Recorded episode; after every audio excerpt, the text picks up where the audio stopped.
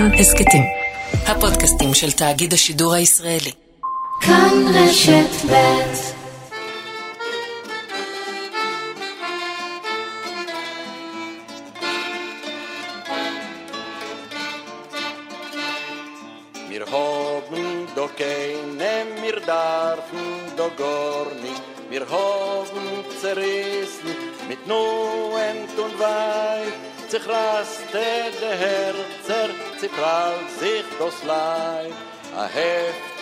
chaljastre zu sungen leid.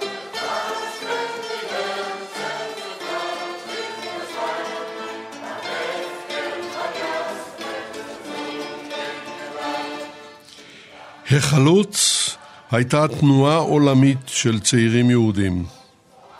מטרתה הכוללת הייתה עלייה לארץ ישראל. תחילתה הייתה בסוף המאה ה-19 והיא שרדה עד תחילת השואה, בסוף 1939. חבריה השתייכו לתנועות נוער ציוניות מגוונות והיו לחוד החנית של העלייה וההתיישבות בארץ ישראל, כמו גם של ההגנה היהודית בגולה. במשדרנו הבוקר נצטמצם בתנועת העבודה והעלייה מפולין בשנים 1923-1936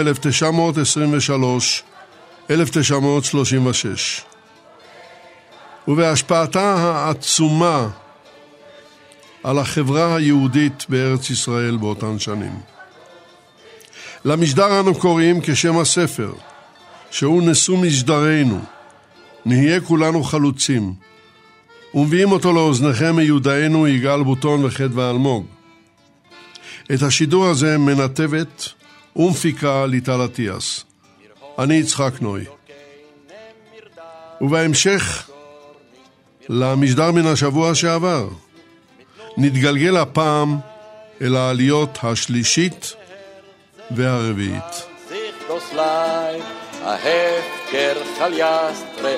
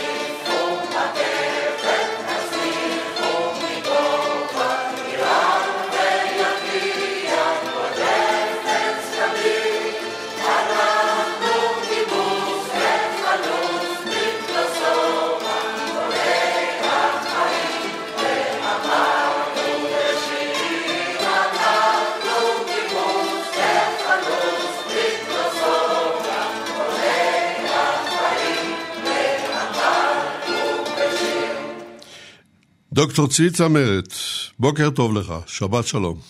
שבת שלום, בוקר טוב. דוקטור צמרת הוא מרצה בכיר במכללת שערי מדע ומשפט. הוא עוסק בתולדות הציונות ובתולדות מדינת ישראל. ערך עם אחרים חמישה, בין היתר, חמישה ספרים על העשורים הראשונים של מדינת ישראל. האחרון שבהם ראה אור זה לא מכבר, והשתתפו בעריכתו גם פרופסור זאב דרור וגם פרופסור יחיעם וייץ. הכרך האחרון עוסק בשנים 1988-1998.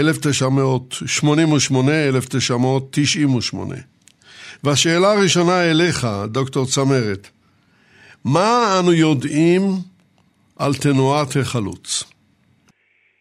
תראה, כפי שאמרת, זאת הייתה תנועה עולמית של צעירים יהודיים שהייתה להם מטרה עליונה אחת, הכשרה לארץ ישראל ועלייה אליה.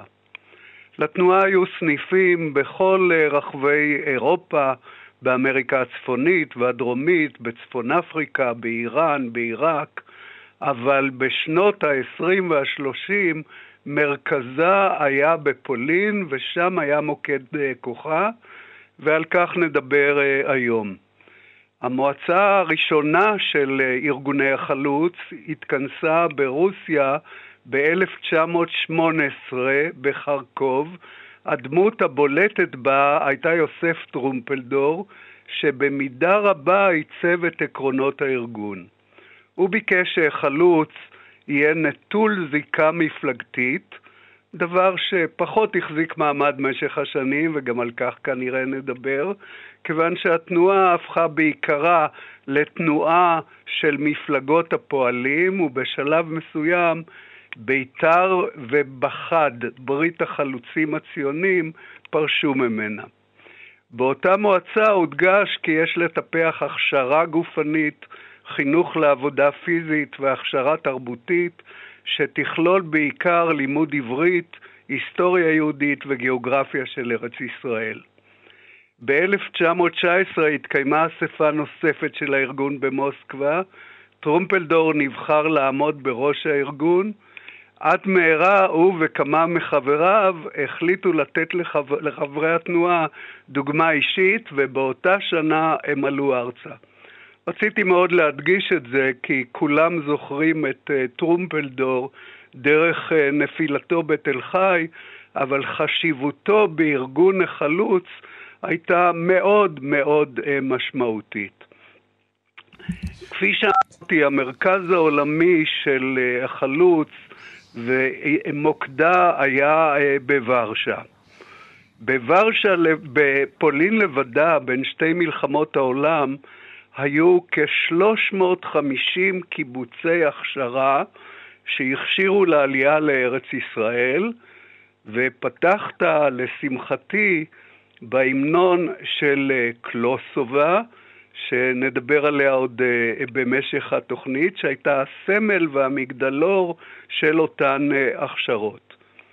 בסך הכל, בין שתי מלחמות העולם, בין 50 ל-60 אלף חברי החלוץ הגיעו uh, ארצה, כלומר עלו ארצה מפולין, uh, וכמחציתם עלו uh, מפולין. באותן שנים ענו בסך הכל כ-300 אלף אה, עולים, אבל המשקל של חברי החלוץ היה גדול בהרבה מכמותם, וחשיבותם הייתה אה, רבה ביותר. אנשי התנועה השפיעו על עוצמתה וכוחה של תנועת העבודה, והיה להם חלק רב בבחירתו של בן גוריון בקיץ 1933 להנהגת התנועה הציונית, ולמעשה לעובדה שהוא וחבריו הנהיגו את החברה הישראלית עשרות שנים אחר כך. טוב, אנחנו uh, נסתפק בדברים המאוד מעניינים האלה לפי שעה. יישאר איתנו על הקו דוקטור צמרת. אני רוצה לעבור אל דוקטור רונה יונה. בוקר טוב גם לך, שבת שלום.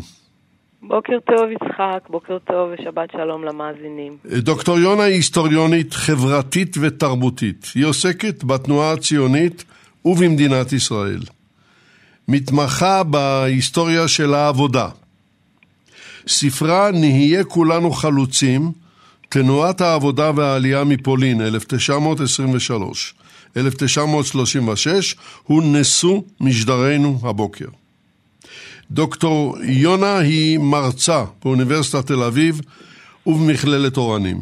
והשאלה הראשונה אלייך היא, מה מושך חוקרת צעירה, בתחום הזה חוקרת צעירה, לעסוק בנושא החלוץ? אה, תודה יצחק. אה, קודם כל, אה, מה שהלהיב אותי בנושא הזה זה להבין את החוויה החלוצית. הרבה פעמים מחקרים היסטוריים מתמקדים במנהיגות ובאידיאולוגיה, ברעיונות. אבל אני רציתי להבין איך הדבר הזה בא לידי ביטוי בחיים של המוני אנשים צעירים. שמה גורם להם לעזוב את הבית שלהם, להגר לארץ חדשה, לאמץ אידיאולוגיות לאומיות, סוציאליסטיות. זה מאוד הלהיב אותי, וכשחיפשתי נושא לדוקטורט, אז אני חייבת קודם כל אה, להודות גם כן למנחה שלי, אניטה שפירא, שהציעה לי את הנושא הזה. היא ידעה שאני מחפשת משהו שמדבר על תנועת עם, תנועה עממית, שהמוני אנשים משתתפים באיזשהו מפעל לאומי או מפעל גדול. זה, זה מה שאותי באופן אישי ריתק. וכדי לעשות את זה, אז אני אה, הייתי צריכה סוג מסוים של חומרים אה, ארכיונים, של חומרים היסטוריים, מה שנקרא היסטוריה מלמטה. אה, כדי להבין את נקודת המבט של חברי השורה, של האנשים הרגילים שהניעו את גלגלי ההיסטוריה. ו- וככה יצאתי למסע. אני אומרת שבאתי לחפש אתונות ומצאתי מלוכה, כי רציתי לחקור את החוויה החלוצית, אבל בסופו של דבר הספר עוסק גם כן בנושא הרבה יותר אה, רציני ופוליטי גם, וזה מה שנקרא גיבוש ההגמוניה של אה, תנועת העבודה, או מה שנקרא השלטון הממושך של עשרות שנים של תנועת העבודה, כמו שציין צבי צמרת, אני בעצם תיארתי את הפרק הזה, שאיך התפקיד הדרמטי שמילא תנועת החלוץ בעליית אה, תנועת העבודה ומפאי להנהגת אה, הציונות והיישוב ובהמשך מדינת ישראל לעשרות שנים, שזה אחד החידושים של המחקר והספר. אבל, אבל, אבל, יש לי שאלה. יש לי שאלה. אה, אנחנו מדברים על השנים 1923-1936, וב-1939, בספטמבר, פורצת גרמניה, פולשת אל פולניה, ומה שהיא עשתה עם היהודים, אין טעם להמשיך, אין טעם להוסיף ולדבר על זה, אבל חייבים לציין שאת הארכיונים שהיו שם היא השמידה. נכון אז, מאוד. אז למה באת? על מה ביססת את העבודה שלך? הארכיון מתנועת החלוץ בוורשה, אה, שהוקם בסוף שנות ה-20, למעשה החבר'ה שהיו בחוות ההכשרה בפאתי ורשה ניסו להבריח אותו בארגזים מחוץ לעיר כדי להטמין אותו, ומשמר, חיל משמר פולני תפס את הארגזים והעמיס אותם על הבריקדות, ובזה תם אה, הפרק של ארכיון החלוץ. זאת אומרת שהייתה לי עבודה סיזיפית לאסוף מסמך למסמך בשרידים שהשתמרו באופן, מה שנקרא, סרנדיפי, אקראי, במקומות כאלה ואחרים. המון חומר השתמר בארץ בארכיון בית לוחמי הגטאות, ארכיונים של התנועות הקיבוציות אה, ביד טבנקין. אה, החומרים האלה חלקם נאספו אחרי, מהרגע, כבר ב-1940 יצאתי ידיעה בעיתונות התנועה הקיבוצית, עברו לנו חומרים, ארכיון החלוץ נשמט, זאת אומרת, בעיצומה של המלחמה כבר הם מתחילים להנציח את פועלם. ובעיקר הודות להתכתבות העצומה שהם ניהלו עם הארץ, שהיא מאפשרת לנו הצצה לאותו פרק שאחרת היה אבוד. אה, ועוד כל מיני דברים שמצאתי באמת פנינים בניו יורק ובמקומות אחרים פזורים בעולם. אז אפשר לכתוב היסטוריה של תנועת החלוץ. כן, ו... לא. וזה מאוד מאתגר, אבל זה לא ייחודי אגב לתנועת החלוץ, זה בכלל כל מי שחוקר את אה, הרפובליקה הפולנית השנייה, באותם שנים, מתמודד עם האתגרים האלה. ברור. טוב, אז ימתיני גם את איתנו על הקו, כי אני רוצה לסיים את הסיבוב הראשון, ועכשיו אני אפנה ברשותכם אל יעל שוהם. שלום גם לך, בוקר טוב, שבת שלום. בוקר טוב, שבת שלום. יעל שוהם היא בת קיבוץ גבעת השלושה, בתם של חייקה ויאנקל ליפשיץ, אנשי קלוסובה, אנחנו עוד נדבר על המקום המיוחד הזה. והיא אחותו של הצייר המנוח אורי ליפשיץ. והשאלה הראשונה אלייך, יעל שוהם, היא מה ייחודו של קיבוץ ההכשרה בקלוסובה? אנחנו גדלנו על הייחוד הזה, על קיבוץ ההכשרה מקלוסובה, ששם נפגשו אבא שלי עם אימא שלי. הוא בא מהעיירה שלו, רוקיטנה, והיא באה מהעיירה שלה, סרנה, והם נפגשים שם. והמפגש הזה והכור ההיתוך הזה בתוך קלוסובה יצר אה, אה, אופי מיוחד שהשפיע גם עלינו. בני כמה הם קלוס... היו? בני כמה הם היו כשהם נפגשו? הם היו בני 21, אחרי שהם סיימו תיכון, אבא שלי גמר את גימנסיה תרבות בווילנה, ואימא שלי גמרה גימנסיה פולנית בכובל, והם אה, בעצם יוצאים להכשרה הזאת המיוחדת. במילים אבל- אחרות, אבא שלך כבר שולט טוב בעברית. אבא שלי יודע עברית פרפקט, ואימא שלי לא יודעת אף מילה. והם נפגשים שם, במקום המיוחד הזה, שבשבילי זה לא מקום, זה דרך, דרך קלוסובה. הם הגדירו את עצמם, וקוראים את זה בספרים שלהם, קומונה אנרכיסטית, אשר יסודותיה מושתתים על חברה של בני חורין. לך תפרש את זה. הם לא משליטים את דעתם על אף אחד. כל רצונם זה לממש וליישם דוגמה אישית. העיקרון הוא של איזה מין אמון הדדי מיוחד ועמוק בתוך המערך ההתנהגות שלך, שהוא העיקרון העיקרי בין האנשים שם. והם לא ניהלו ספרי חשבונות, אולי הדבר הקיצוני ביותר שהיה, הם לא העירו אנשים לצאת לעבודה. הם לא ביקשו מהם דין וחשבון מה הם עשו. כל אחד צריך היה בתוכו פנימה להכיר בזה שהוא בא לעבוד, והוא יצא לעבודה, וגם לא שאלו אותו מה עשית שם. הם גם ממש לא עשו ספרי חשבונות, כי הם נתנו את מה שהם הרוויחו, ומי שניהל שם את הגזברות, עשה בכסף מה שעשה. אני, אף אחד ח... לא אני, בדק חייב, את זה. אני חייב לומר לך כבר עכשיו, כן, שבמבט מבחוץ לפחות, כן. זה נראה כמו בלגן טוטאלי. נכון, נכון. זה, זה מעניין. אה, אתה יודע, ב, בספרה של אניטה שפירא על ברל, ברל מגיע לקלוסובה כי הוא שמע את שמעה, כי זה היה משהו מיוחד. נפוצה העניין הזה של קבוצת האנשים המיוחדת הזאת, והוא מזועזע. הוא אומר, זה לא ככה צריך להיות. ובעיקר הוא קורא את הכתובת על הקיר בחדר האוכל. כתוב שם, הציונות נפלאה במהותה, אבל אכזרית במעשיותה. הוא אומר, למה אכזריות? אבל האכזריות הייתה כל אחד לעצמו. אף אחד לא התאכזר אל השני, אלא הם לקחו, זה גם לא המושג התאכזרות אז, הם לא כל כך ידעו, זה עברית אחרת.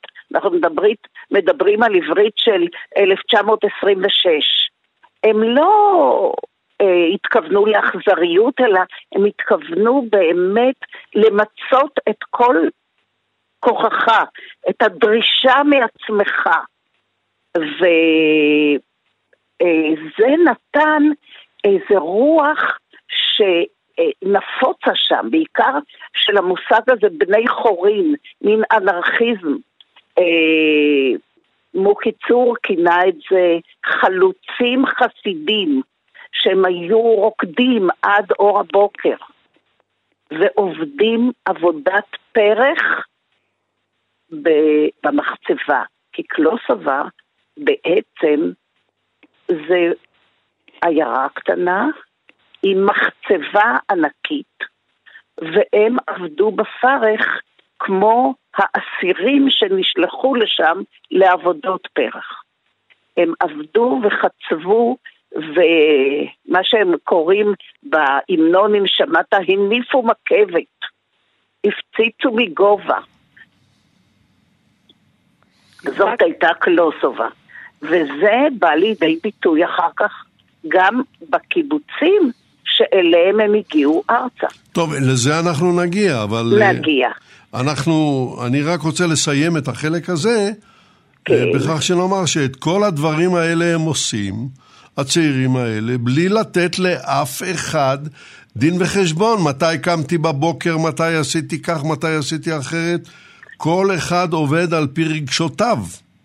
נכון, אבל הם, הם, הם, זה כאילו, זאת התורה. אבל למעשה הם קמו כל בוקר, עבדו עבודה קשה, היו, חיו חיי חברה מאוד אינטנסיביים. היה להם מנהיג. המנהיג הוא לא כאילו בחרו בו, אבל עצם הדוגמה האישית שלו שימשה להם כמנהיגות, כדרך, וזה היה ידידנו מהפלמ"ח, אבל אז הוא היה בשיא גדולתו. בני מרשק. אנחנו נגיע אל בני מרשק. בואי נמתין עכשיו בשלב זה.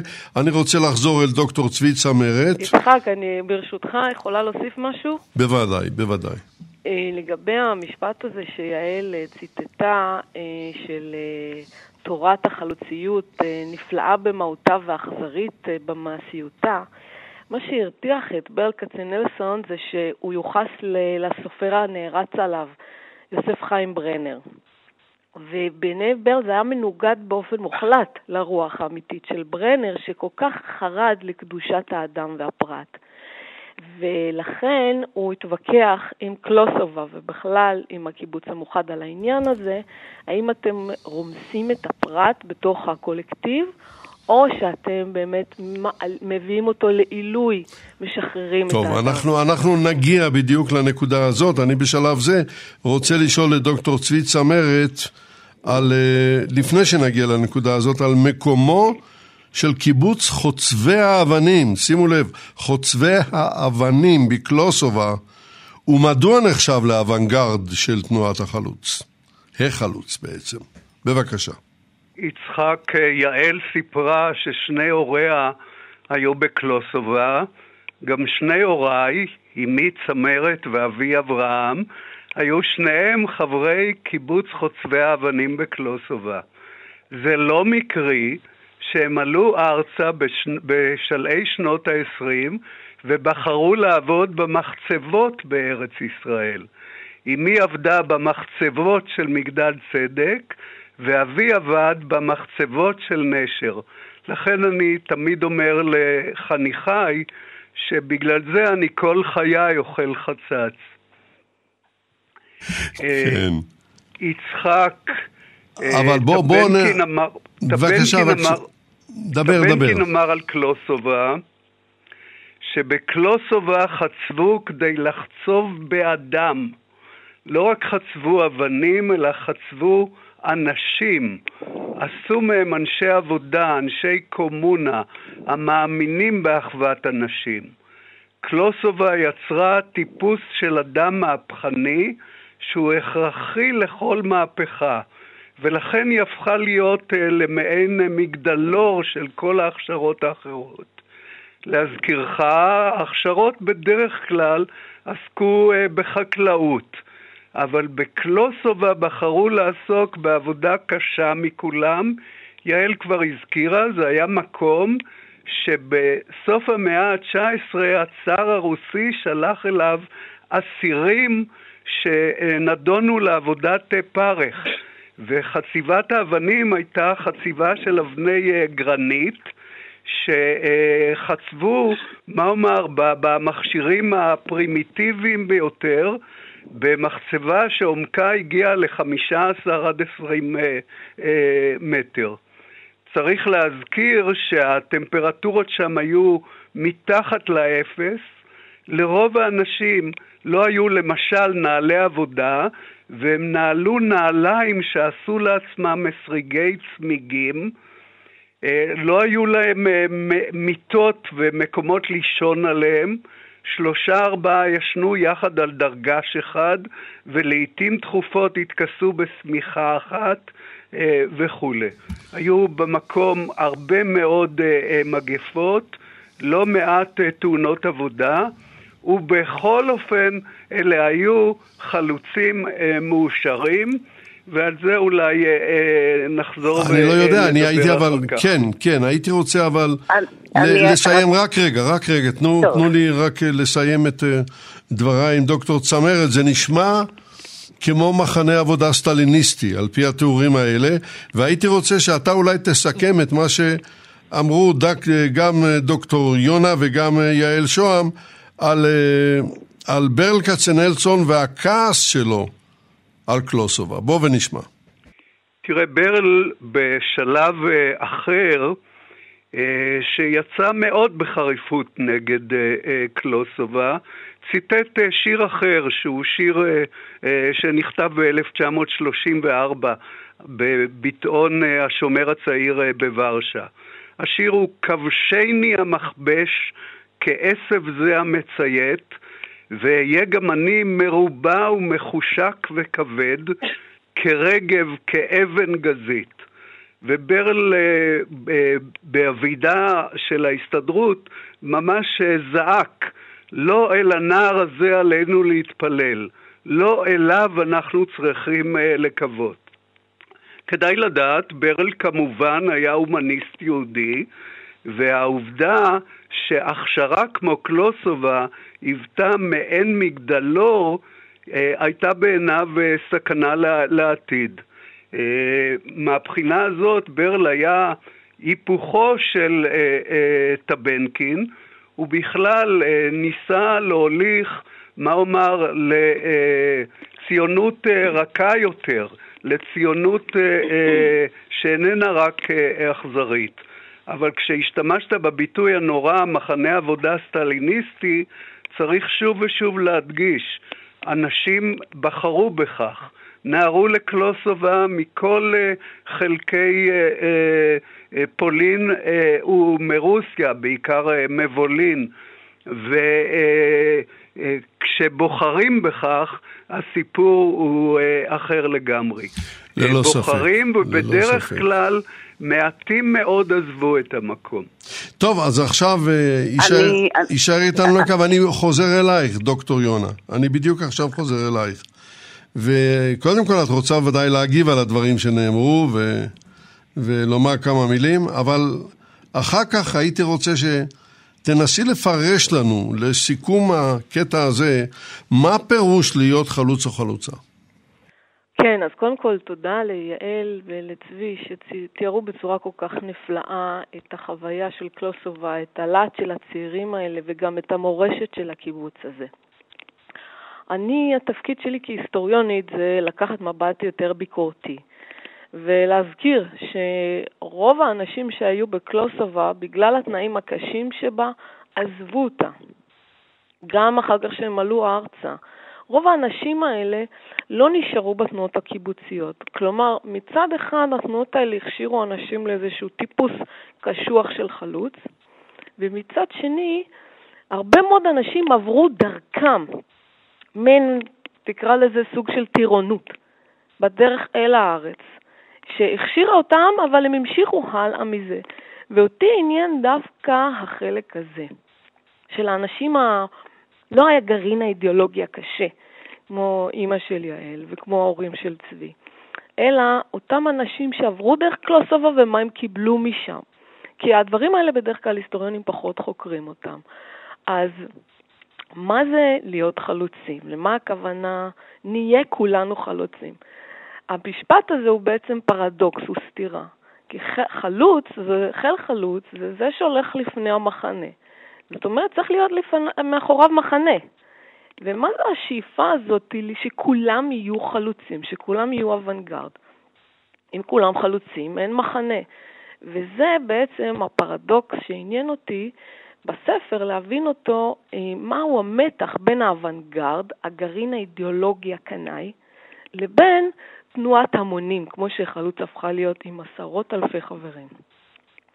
אז יש משהו גם חלוצי קצת באופן שעשיתי את המחקר הזה, אם דיברתי על זה קודם שרוב המחקרים עוסקים בהנהגה ובאידיאולוגיה. אני חיפשתי חומרים אישיים, למשל אני מביאה בספר את הסיפור של אימא של יעל, חייקה, חייקה פריד, שמאוד התאהבתי בה. אה, כי היא מספרת שמה בצורה מאוד אה, עדינה ויפה, איך היא הראתה לעולם שהחליטה להיות חלוצה. אחרי שהיא ביקרה חברה שלה שהייתה שם בקיבוץ, היא כנראה כבר ראתה איזה ינקלה, והיא ככה מצא חן בעיניה, ואז היא מחליטה לעזוב את הבית שלה. עכשיו, צריך להבין, זאת ילדה טובה, בוגרת גימנסיה, וההורים שלה מצפים שהיא תלך ללמוד באוניברסיטה כמו אחותה. ומה היא עושה? היא באה לחזרה הביתה, מתיישבת על ערימת אבנים ומתחילה לנפץ אותם. ואחותה אה, ואימא שלה פורסות בבכי, ואבא שלה מזועזע. מצד שני, ילדי בית הספר תרבות, בית הספר העברי בעיירה, באים ומביאים ממתקים לחגוג את המעשה שלה. כי כשהיא יושבת על ערימת אבנים ומנפצת אותן, היא אומרת, אני רוצה לבנות את ארץ ישראל. והדבר הזה, הוא תפס בלהט רב המון אנשים, שזה דבר מרתק בעיניי. מצד שני, באמת אסור לשכוח שהקבוצה הזאת, ש... שיעל וצבי מתארים, היא, שהיא, על כל החשיבות שלה, היא לא מייצגת את כל האנשים שעברו את המסלול הזה, ואני לא אגיד גולאג, זו מילה איומה, אבל חלקם, מה, חלק מהאנשים שהיו בתנועת החלוץ, חוו שם חוויות מאוד לא סימפטיות, וחשו שכופים עליהם בעיקר את האמונה בערך הקיבוץ. ובאותם שנים רזות של משבר העלייה הרביעית, כשהקיבוץ התגבש, אותו קיבוץ קלוסובה, אז היה בו את רוח האנרכיזם והחופש. אגב, השיר שהשמעת זה מנגינה שלו לקוחה מהמנון אנרכיסטי רוסי. אמ, וככה הם שרו, באותה התלהבות. אבל לאחר מכן, כאשר מתחילה העלייה החמישית ב-1932, ועשרות אלפים צעירים יהודים מצטרפים לתנועת החלוץ רק בפולין, ומאה אלף בעולם כולו, אז העסק הזה נראה די שונה, ולמעשה נכפית על רובם חובת השהייה בקיבוץ ויותר גרוע מכך, ועל זה מתלונן ברל כצנלסון, הם חייבים להישבע שהם רוצים להיות חברי קיבוץ לשארית חייהם כדי לזכות באישור עלייה לארץ. וכאן כבר יש לנו משהו קצת אחר, שגם עליו צריך לתת את הדעת במבט לאחור. אני אה, קוראת למה שאימא של יעל אה, תיארה בסיפור האישי שלה, אה, אני קוראת לזה פולחן העבודה. שלעבודה היה ערך מעבר לעבודה עצמה, זה נהיה ערך בפני עצמו וסמל אה, כביר לבניין הארץ. אבל המציאות, היה, היה פער בינה לבין אותם אידיאלים. זה, זה גם משהו שצריך לזכור. כן. אני, אז אני, אני, אני, אני רוצה, רוצה לחזור אלייך, יעל, יעל, אני בדיוק כן, מגיע כן. אלייך, ואני רוצה לעבור, כי הזמן עושה בנו שמות, אני רוצה לעבור להתיישבות בארץ ישראל. כן. מה אה, דעתך? ככה, קבוצת קלוסובה, קודם כל כדי להבין את העוצמה של מה שצבי קרא, קרא המגדלור, באותו זמן, בשנים האלה, ישנה המחצבה של קלוסובה, וקמים עוד 70 קבוצות שקוראות לעצמם קלוסובה. קבוצת קלוסובה בדומברוויצה, קבוצת קלוסובה ברוקיטנה, קבוצת קלוסובה בסרנה, וככה הם רצים מעיירה לעיירה, כי זה היה כמו אש בשדה קוצים, הבשורה הגדולה ששמה קלוסובה. ואתה צודק, וגם צודקת אה, הפער בין המצב הפיזי הרעב, הלכלוך, המחלות, הקושי הנורא, לבין התרוממות הרוח. Uh, הכי יפה מתאר את זה... אני, אני. הייתי רוצה להסתפק בדברים האלה ולעבור טוב, להתיישבות בארץ ולעבור... ישראל, כי זמננו בסדר. קצר. בסדר. אנשי קלוסובה מכוונים את עצמם כשהם עולים לשני קיבוצים בעיקר, לגבעת השלושה שזה הקיבוץ שאני נולדתי בו, וליגור. שני הקיבוצים האלה מרכזים את רוב רובם. בגבעת השלושה הם עובדים במחצבות מגדל צדק, אבא שלי עבד במחצבה, מאוד אהב את זה, וביגור זה מחצבות אה, של, אה, נשר. אה, איך זה נקרא? נשר. וחלקם אחר כך נשלחת קבוצה לרמת רחל, למחצבות ירושלים. אה, מפה כבר מתפצלים, היו אנשי קלוסובה, הרבה אנשי קלוסובה ברמת כובש, בשפיים, באשדות יעקב, וגם אני מצאתי קבוצה שבנתה את עפולה. שהתיישבו שם בשכונה בעפולה, אנשי קלוסובה, הם היו מלוכדים, גם כל הילדות שלי עברה בין חברים של ההורים שלי שהיו בקלוסובה. הם היו מאוד מגובשים בתוך עצמם, והם השפיעו בזה שהם המשיכו לעבוד עבודה קשה בקיבוצים ששם הם היו. הם גם השפיעו על החינוך. בגבעת השלושה, אני זוכרת אותם, אחרי שהם היו חוזרים מיום העבודה, הם היו, היו מתחילים הריקודים, אני עוד זוכרת את הריקודים, היה להם איזה ריקוד שאני לא יודעת עד היום, הוא זה ריקוד כנראה אוקראיני, סרדונסטיה, סרדולופקה, הם היו נאחזים אחד בשני ורוקדים שעות בחדר האוכל, שזה היה חלק מהעניין, עבודה וגיבוש חברתי. כן. עכשיו אני חוזר אליך, דוקטור צמרת. יש לנו כאן עניין שלא טיפלנו בו, והוא חשוב ביותר. הוויכוח בין דוקטור משה ביילינסון ורחל המשוררת. כן. זה ויכוח שנוגע כאילו לנושא אחר, אבל נערך ממש באותן שנים. אה, ויכוח על אה, העלייה השנייה. כשמלאו 25 שנה לעלייה השנייה, ב-1929 משה בלינסון, דוקטור משה בלינסון, הרופא שהיה גם אה, עורך דבר, כתב על הגבורה העצומה של אנשי העלייה השנייה לעזוב ארצות בעלות תרבות, בעלות ציבוריות מפותחת, אה, ספוגות בחוש של התקוממות וכולי וכולי, לעזוב יישובים יהודיים מפותחים וכולי, למען משהו שהוא אה, לחלוטין אה, לא ברור, שלחלוטין להתחיל חיים חדשים לגמרי, ודיבר עליהם כעל אה, קורבנות. רחל הגיבה ב-1929, רחל המשוררת, וכתבה, משונים לי מאוד נראו דברי בלינסון על העלייה השנייה. אני לא כך ראיתים. כלומר, היא מספרת על עצמה כחלק מהעלייה השנייה, ואומרת, לא היינו קורבנות, אלא כובשים, מעפילים, כאותם הררים אלפיניסטים אשר תהום פעורה לרגליהם והם צועדים צעוד ועלו ונושמים אוויר פסגות. כלומר, לא עזבנו ארצות גדולות כי עם עיירות קטנות, ערי מחוז אה, נידחות, והרוח שהייתה בנו לא הייתה גבורה של ויתור על שפע טוב בגולה, אלא הייתה העזה להיות מאושרים ונכונות לשלם אה, בעבור אה, בניית המולדת השבה לתחייה. אני רוצה להדגיש את זה גם בהקשר לדיון שהיה בשבוע שעבר. הדגש שהיה הרב מדי לדעתי על אה, קורבנות, על התאבדויות, על, אה, על אה, עריקה ועזיבה וכולי, רחל הגיבה על הנושא הזה ואמרה, בסך הכל היינו חלוצים מאושרים, ונפלא שהעזנו לשלם בעד העושר הזה. אותה רחל שנוצלה באופן מחפיר על ידי גדולי הדור, בינינו לבין עצמנו.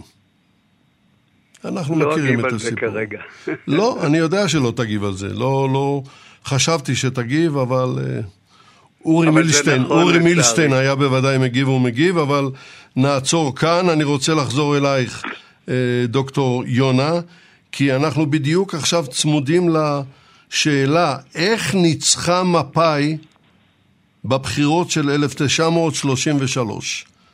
כדי לסגור את המעגל.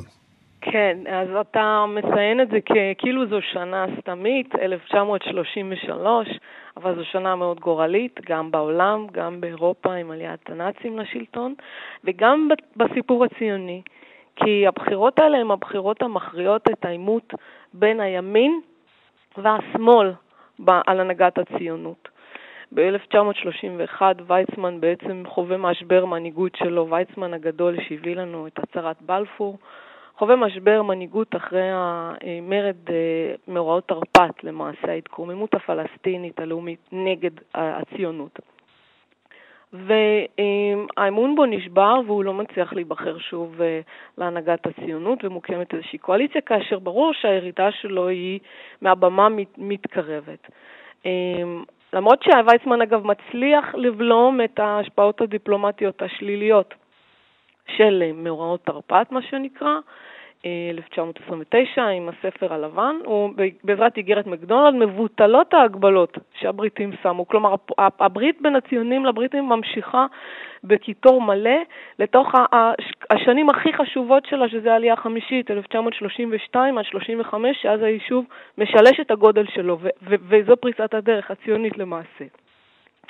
אבל למרות ההישג האדיר שלו, ויצמן, המנהיגות שלו מתערערת כי התנועה הציונית משתנה מבפנים.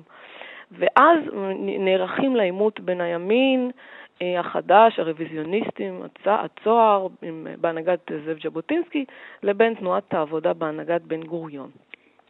אז אלה הבחירות האלה, והאמת היא שזה סיפור די מדהים איך אה, בן גוריון ניצח את הבחירות האלה. אה, אני די נדהמתי שחקרתי את הנושא הזה. הוא הגיע לפולין למשך שלושה חודשים ופשוט כבש אותה בסערה. אה, שצריך להבין, התנועה הציונית אז הייתה, מרכז, רוב הציבור הציוני היה בארץ ישראל כמובן, אבל רק 11 אחוז. 60 אה, אחוז מהמצביעים לאותו קונגרס היו בפולין, שבה היה הקהילה היהודית הגדולה ביותר באירופה וברית המועצות, אנחנו יודעים, אה, לא היה חופש פוליטי, לא יכלו, הפעילות הציונית תוקעה. לכן פולין הייתה כל כך מרכזית, וארצות הברית, אבל המצב בפולין ובארצות הברית היה מאוד שונה. כי בארצות הברית רוב הציונים היו מה שנקרא כלליים, שזה מושג שאף אחד היום לא זוכר ולא יודע מה זה ציונים כלליים, אבל הם לא היו בני מפלגה מסוימת. ובפולין המצב היה הפוך. היית ציוני מסוים, ציוני ז'בוטינסקאי, ציוני סוציאליסט, ציוני הבראיסט, כן? וזה הייתה סוג אחר מאוד של אה, חו... אה, חוויה ציונית.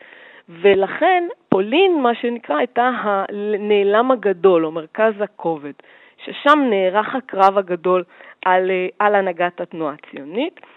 ואחד הדברים המדהימים שמתבררים בסיפור הזה, איך בעצם היישוב היהודי בארץ ישראל, שהוא קהילה בסך הכל קטנה מאוד עדיין, בסך הכל 175 אלף איש ב-1932, איך קהילה כל כך קטנה מצליחה לנווט ולהוביל ציבור יהודי גדול כמו יהדות פולין של שלושה מיליון איש. רק בוורשה היו יותר יהודים מאשר בכל ארץ ישראל באותה שנה. איך הפריפריה הופכת למרכז של התנועה הציונית. וזה סיפור אה, מדהים שמעיד על התחלת היפוך היחסים בין ארץ ישראל והגולה. אם ארץ ישראל הייתה בסך הכל ריקה מיהודים כמעט לגמרי ערב הציונות, 26 אלף יהודים חיו פה, אזי איך זה שהקהילה הזו מתחילה לתבוע את חלקה בהנהגת העם היהודי, לא רק בסיסמאות, אלא הלכה למעשה, מתחילה להכתיב מהלכים של מה שיקרה בגולה, ונושאים את הפנים אליה. ציבורים יהודים עצומים מתחילים לשאת את הפנים אליה. סליחה. אז איך בן גוריון עשה את זה ואיך תנועת העבודה עשתה את זה אז, אה, תוכלו לקרוא על זה בספר שלי. כמובן, כמובן. עכשיו, אה, אני חוזר אלייך, יעל. כן. לשאלה מתבקשת כמובן, שאת אישית יכולה לענות עליה. אולי חלקית, אבל לענות. השפעת כן. קלוסובה על דור ילידי הארץ. רצית, יכולה... רצינו כן. לומר גם כמה מילים על בני מרשק, אבל כן. הרבה זמן כבר לא עומד לרשותנו, אז אם את יכולה בדקה לסכם את זה ולעבור לשאלה אה, שנוגעת בסדר. להשפעת קלוסובה על ילידי הארץ. בבקשה. כן. אה, ההשפעה של בני מרשק הייתה אדירה בקלוסובה. לאנשי קלוסובה במקום, המקומיים היו קוראים להם מרשקי. לא קראו להם אה, בשמות אה, לא עברי ולא קלוסובה, היו קוראים להם מרשקי. כי הוא היה הדמות הדומיננטית שליקדה ורצה והפעילה את הכל, כשהוא מעריץ אדם אחד כל הזמן, וזה טבנקין. טבנקין זה האב הרוחני שלו, הרבה. ובני מרשק אה, אבא שלו היה רב בסמרגון שנרצח מול עיניו, והוא ככה, הוא יוצא בגיל מאוד צעיר, מגיע לאיזו התכנסות של החלוץ בוורשה, פוגש את טבנקין, ומרגע זה הוא נהפך לחסיד. חסיד של טבנקין ושל הזה, והוא, ברוח הזאת, הוא בונה את קיבוץ ההכשרה, הוא משפיע, הוא לא בונה, הוא משפיע וכולם סביבו. זה באשר לטבנקין, ואנחנו מרגישים אחר כך גם איך הוא בפלמ"ח והוא ממשיך הלאה. אה, אני יכולה להגיד לך על ההשפעה של... אה, אבא שלי היה קלוסוביאק, כמו שהם קראו לו גם בגבעת השלושה, שהוא דרש מעצמו, עשה את העבודה, היה קיבוצניק לכל דבר. אה, אימא שלי בשלב מסוים קצת נשברה מהרוח הקשה שהם דרשו מעצמם, מהעבודה האינסופית ומהדרישות האישיות. היא גם אהבה לגהץ את כלי המיטה. לחזור לאיזה נימה קלה של איזה בעל הבית בורגנית מפולניה. אבל בסך הכל, אה, למשל, אם אני אשאל על עצמי, אני זוכרת שנכנסתי ללדת, ללידה הראשונה, ואמרתי להם, אני הולכת ללדת, אז הם אמרו לי, אה, אבל נשמע אותך כשתתחילי ללדת. אמרתי, לא, אותי לא. אנחנו לא צועקים. כי לצעוק זה לא דבר יפה. לבכות זה לא דבר יפה. לפחד זה לא דבר נכון. לא עושים דברים כאלה. מצד שני, כשעשינו איזה ריקוד, או היינו עושים, אנחנו אהבנו בבית שלנו, צביקה מכיר את זה, אמ, היינו עושים מסיבות, עוד עם בעלי, חיים כשוהם, היינו עושים הרבה מסיבות. אבא שלי היה שואל, מה זה אתם עושים מסיבה? אם רוקדים, זה למטרה של גיבוש חברתי. לא סתם יוצאים ושמחים. לא היה להם את הדבר הזה. זה הם היו נוקשים, קצת נוקשים, נראה לי. כן. דוקטור צמרת, לסיום, כן. אנחנו מתקרבים לסיום. ארץ הנקנית בייסורים, מה אתה יכול להגיד לי על זה? תראה, אני חושב לא פעם על האמירה הזאת ממסכת ברכות, שארץ ישראל נקנית בייסורים. ידוע שדבר שנקנה בייסורים נקנה ממש. מה שאנחנו מקבלים בקלות, במתנה, אנחנו לא פעם מתייחסים אליו אה, בזלזול. הוא לא ממש שלנו. אני לא פעם חושב על האיסורים של אה, דור החלוצים, חושב שאנחנו לא חייבים להמשיך ולהתייסר כמותם כדי לזכות בארץ ישראל, אבל אנחנו חייבים תמיד לזכור אותם ולזכור שהארץ נקנתה לנו בייסורים. בייסורים של דורות רבים, ובעיקר בייסורי המאה ה-20, שגם בהם חלה התפנית הגדולה שמחייבת אותנו, התפנית של הקמת המדינה שהושגה במאמצים רבים כל כך. כן, כן. אולי אה, ממש בשתי דקות, בזמן שנותר לנו, דוקטור יונה, איך כן. מקימים תנועת עם? אז זה בעיניי באמת אחד החלקים הכי מרתקים במחקר, וגם הדבר שאולי הכי קשה לחקור.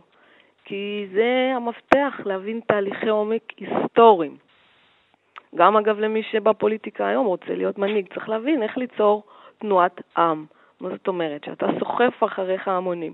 הרי הרצל אמר, אם תרצו, אין זו אגדה. זאת אומרת, אה, אם מספיק אנשים ירצו את הדבר הזה ויהיו מוכנים לעשות, זאת אומרת העם, לא עשירי העם היהודי ולא הברון רוטשילד ולא הברון הירש יכולים להניע דבר כזה. אז אה, תנועת העבודה, צריך להבין, היא הייתה זרם חשוב בציונות מהרגע שהיא נוסדה, אבל היא לא הייתה מנהיגת הציונות, היא לא הובילה אותו למעשה עד 1933. אה, אז יש לנו את העידן הראשון של הציונות, שבו היא זרם חשוב, אבל לא מוביל, המובילים זה הציונים הכלליים. והעידן השני בציונות זה העידן של תנועת העבודה, ההגמוניה של תנועת העבודה, שאנחנו מדברים על 44 שנות שלטון רצוף, שזה דבר די מדהים, מ-1933 ועד המהפך. כלומר, המנהיגות הזו ההיסטורית החלה לפני קום המדינה. אז הביסוס שלה היה בארץ ישראל קודם כל, כבר ב-1930 הם הפכו לזרם הגדול והמוביל, אבל כדי לכבוש את הציונות כולה, את העם היהודי גם בתפוצות, בן גוריון מוביל מהלך שנקרא ממעמד לעם. כלומר, אנחנו נפסיק להסתגר בארגונים הסוציאליסטיים, החלוציים והפועליים שלנו, ונלך אל העם הרחב. עכשיו, בספר אני מראה גם כן את, את הבעייתיות של הדינמיקה הזאת, כי תנועות אידיאולוגיות יש להן נטייה להיות צודקות, שזה אומר גם קטנות וסגורות. אנחנו בדברים כן. האלה, אנחנו בדברים האלה, לצערי הגדול, חייבים להסתפק הפעם. אני אבקש ממך אבל, כן. אה, לומר לנו בשלב השאלה הזהה, שבה באמת לכל אחד מהמשתתפים יש 20 שניות ולא יותר, מה היית מבקשת שהמאזינים ילמדו מן השידור? אז קודם כל, שהסיפור של הקמת מדינת ישראל הוא סיפור מופלא של תנועת עם. זאת אומרת, מיליוני אנשים שהשתתפו בבניין הארץ יום-יום ומתוך צורך אמיתי ועמוק. ומה שאנחנו יכולים לעשות כדי להמשיך אותם, לדעתי, זה לנסות להפוך את ארץ ישראל למקום שיהיה כמה שיותר טוב לכמה שיותר אנשים. וזו האמונה שלי. תודה רבה לך, דוקטור רונה יונה. תודה רבה, יצחק. יעל שואה, מה היית מבקשת שהאנשים ילמדו? המאזינים אני, ילמדו. כן, אני אולי אקח את דרך קלוסובה, דרישה מעצמך לעבוד קשה תוך צניעות, ענווה והסתפקות במועט. כן, יפה. תודה. דוקטור צבי צמרת, המילה האחרונה שלך. אני חושב על אה, קבוצות צעירות היום בארץ. קבוצות נוסח אה, השומר החדש, נוסח המכינות הקדם צבאיות וכולי. קבוצות כאלה יכולות לשנות את החברה. קבוצות כאלה באמונה גדולה, בכוח בונה, יכולות להשפיע ואני יודע שקלוסובה למשל משמשת להם דוגמה. לבוגרי הנוער העובד יש היום שורה של מקומות שהם קוראים להם קלוסובה. מעניין, מעניין. כן. אנחנו בדברים האלה נסתפק. תודה לשלושתכם, תודה רבה. תודה רבה. עד כאן לעכשיו. תודה רבה, שבת שלום. שבת שלום. עד כאן לעכשיו, עד כאן להפעם. נהיה כולנו חלוצים. המשדר הגיע לסיומו. תודה למשתתפיו על uh, זמנם הטוב, על בקיאותם. סקרנו עוד פרק בתולדות היישוב היהודי בארץ ישראל. אני מקווה שעוררנו בכם עניין. נהיה כולנו חלוצים. הביאו לשידור יגאל בוטון וחדווה אלמוג, הניתוב וההפקה היו בידיה של ליטל אטיאס, אני יצחק נוי. עמכם גם בשעה הקרובה. יישארו עמנו, כאן ברשת ב'.